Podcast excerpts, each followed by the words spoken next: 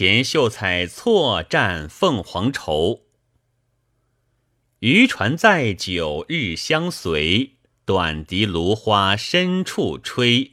湖面风收云影散，水天光照碧琉璃。这首诗是宋时杨贝由太湖所作。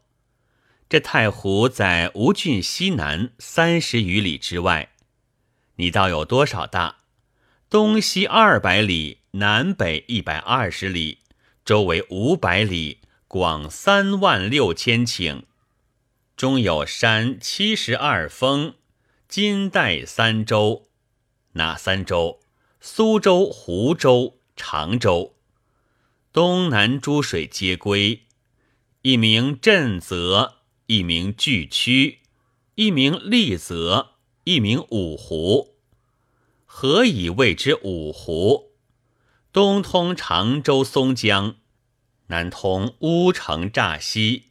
西通义兴京西，北通晋陵隔湖，东通嘉兴九溪，水繁五道，故谓之五湖。那五湖之水总是震泽分流，所以谓之太湖。九太湖中亦有五湖名色，曰灵湖、游湖、墨湖、贡湖、虚湖。五湖之外，又有三小湖：浮礁山东曰梅梁湖，肚脐之西、鱼茶之东曰金鼎湖，林屋之东曰东高里湖。无人只称作太湖。那太湖中七十二峰，唯有洞庭两山最大。东洞庭曰东山。西洞庭曰西山，两山分至湖中，其余诸山或远或近，或浮或沉，隐现出没于波涛之间。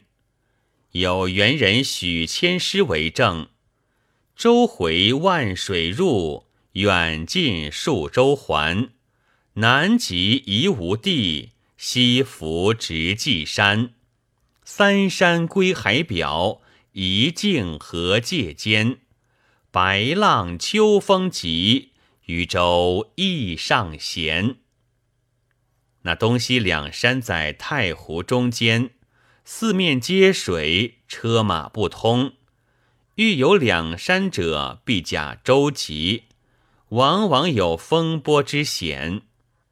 喜宋时宰相范成大在湖中遇风，曾作诗一首：“白雾漫空白浪深，舟如竹叶信浮沉。磕头雁起无何感，自有山川印此心。”话说两山之人善于货殖，八方四路取为商为贾。所以江湖上有个口号，叫做“钻天洞庭”。内中单表西洞庭有个富家，姓高名赞，少年惯走湖广，贩卖粮食。后来家道殷实了，开起两个借库，拖着四个伙计掌管，自己只在家中受用。浑家金氏生了男女二人，男名高彪，女名秋芳。那秋芳反长似高彪二岁。高赞请个今年老教授在家管谷，教着两个儿女读书。那秋芳资性聪明，自七岁至二十岁，书史皆通，写作俱妙。教十三岁就不进学堂，只在房中习学女工、描鸾刺凤。看看长成十六岁，出落得好个女儿，美艳非常。有诗为证：面似桃花含露，体如白雪团成。眼横秋水带眉清，十指尖尖春笋。袅娜羞颜西子，风流不让崔莺，金莲窄窄半而清，行动一天风韵。高赞见女儿人物整齐，且又聪明，不肯将她配个平等之辈，定要拣个读书君子、才貌兼全的配他。聘礼厚薄倒也不论，若对头好时，就陪些妆脸嫁去，也自情愿。有多少豪门富士日来求亲的？高赞访得他子弟才不压众，貌不超群，所以不曾许允。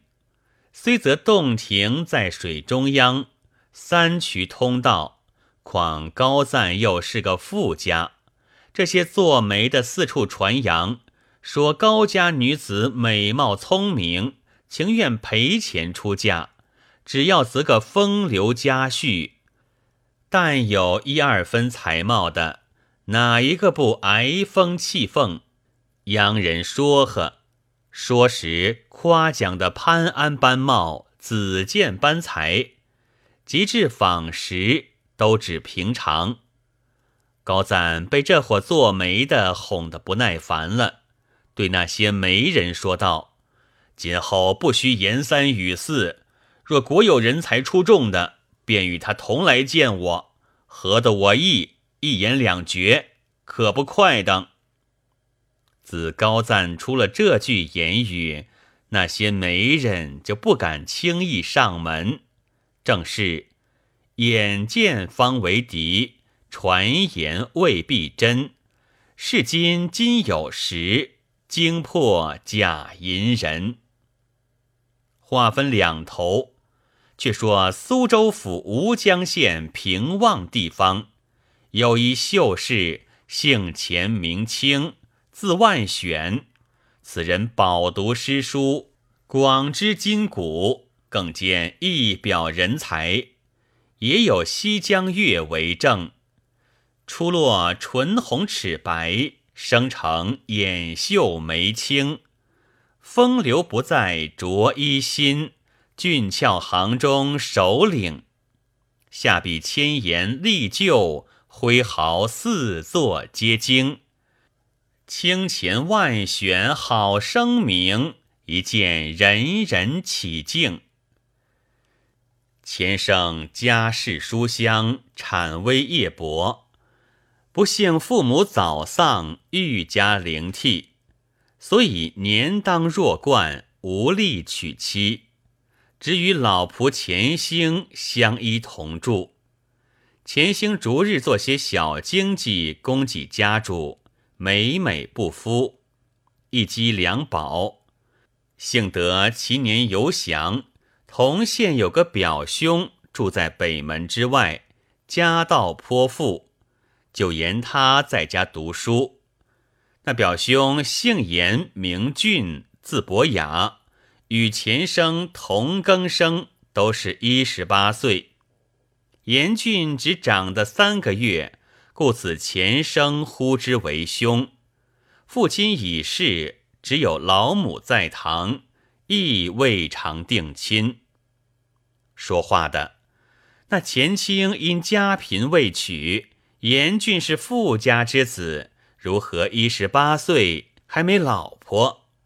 其中有个缘故，那严俊有个好高之病，立誓要捡个绝色的女子，方与地阴，所以急切不能成就。况且严俊自己又生得十分丑陋，怎见得亦有西江月为证？面黑浑如锅底，眼圆却似铜铃。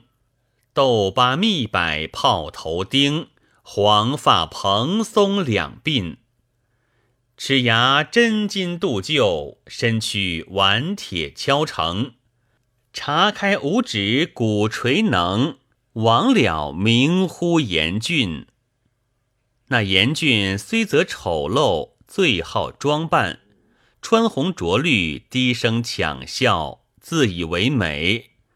更兼他腹中全无滴墨，纸上难成片语，偏好攀金吊骨，卖弄才学。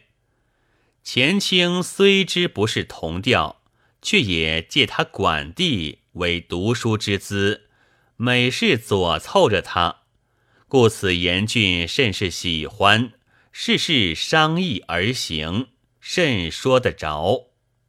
话休续繁，一日正是十月初旬天气，严俊有个门房远亲，姓尤，名陈，号少梅。为人生意行中，颇颇伶俐，也领借严俊些本钱，在家开个果子店，营运过活。其日在洞庭山贩了几担橙橘回来，装作一盘到严家送新。他在山上闻得高家选婿之事，说话中间偶然对严峻叙述。也是无心之谈，谁知严峻倒有意了，想到我一向要觅头好亲事，都不中意，不想这段姻缘却落在那里。凭着我嫩般才貌，又有家私，若央媒去说，再增添几句好话，怕到不成。那日一夜睡不着，天明起来，急急梳洗了，到尤臣家里。尤臣刚刚开门出来，见了严俊，便道：“大官人为何今日起得嫩早？”严俊道：“便是有些正事，欲待相烦，孔老兄出去了，特特早来。”尤臣道：“不知大官人有何事见委？”请里面坐了领教。严俊倒坐起下，作了揖，分宾而坐。尤臣又道：“大官人但有所为，必当效力，只怕用小子不着。”严俊道：“此来非为别事，特求少梅作法。”尤臣道：“大官人做成小子，赚花红钱。”最感后意，不知说的是哪一头亲事？严峻道：“就是老兄昨日说的洞庭西山高家这头亲事，与家下甚是相宜，求老兄做成小子则个。”尤臣咯的笑了一声，道：“大官人莫怪小子直言，若是第二家，小子也就与你去说了。”若是高家，大官人做成别人做媒吧。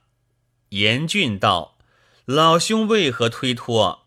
这是你说起的，怎么又叫我去寻别人？”尤臣道：“不是小子推脱，只为高老有些古怪，不容易说话，所以迟疑。”严峻道：“别件事，或者有些东扯西拽。”东掩西遮，东三西四，不容易说话。这做媒乃是兵人撮合一天好事，除非他女儿不要嫁人便罢休，不然少不得男媒女硕，随他古怪上。须知媒人不可怠慢，你怕他怎的？还是你故意做难，不肯总成我这桩美事？这也不难。我就央别人去说，说成了时，休想吃我的喜酒。说罢，连忙起身。那尤臣领借了严俊家本钱，平日奉承他的，见他有弗然不悦之意，急忙回传转舵道：“大官人莫要性急，且请坐了再细细商议。”严俊道。肯去就去，不肯去就罢了。有甚话商量得？口里虽则是嫩般说了，身子却又转来坐下。尤臣道：“不是我故意做难，那老儿真个古怪。别家像媳妇，他偏要像女婿，但得他当面见得中意，才将女儿许他。有这些难处，只怕劳而无功。”故此不敢把这个难题包揽在身上。严俊道：“依你说也极容易。他要当面看我时，就等他看个眼饱。我又不残疾，怕他怎的？”尤臣不觉哈哈大笑道：“大官人，不是冲撞你说，大官人虽则不丑，更有比大官人胜过几倍的，他还看不上眼嘞。大官人若不是把与他见面，这是纵眉一分二分，还有一厘二厘；若是当面一看，便万分难成了。”严俊道。常言无谎不成媒，你与我包谎，只说十二分人才，或者该是我的姻缘，一说便就，不要面看也不可知。尤臣道：倘若要看时，却怎的？严俊道：且到那时再有商量，只求老兄速去一言。尤臣道。既蒙吩咐，小子好歹走一遭便了。严俊临起身，又叮咛道：“千万千万，说的诚实，把你二十两这纸借器先奉还了，美里花红在外。”尤臣道：“当的，当的。”严俊别去，不多时，就叫人封上五钱银子送与尤臣。为明日买粥之费。严俊那一夜在床上又睡不着，想到倘他去时不尽其心，葫芦提回复了我，可不枉走一遭。再差一个伶俐家人跟随他去，听他讲甚言语，好记好记。等待天明，便唤家童小乙来。跟随尤大赦往山上去说亲，小乙去了。严峻心中牵挂，连忙梳洗，往近处一个关圣庙中求签，补其事之成否。当下焚香再拜，把签筒摇了几摇，扑的跳出一签，拾起看时，却是第七十三签。签上写的有千绝四句云：“一夕兰房分半钗，而今忽把信音乖。痴心指望成连理，到底谁知是不谐。”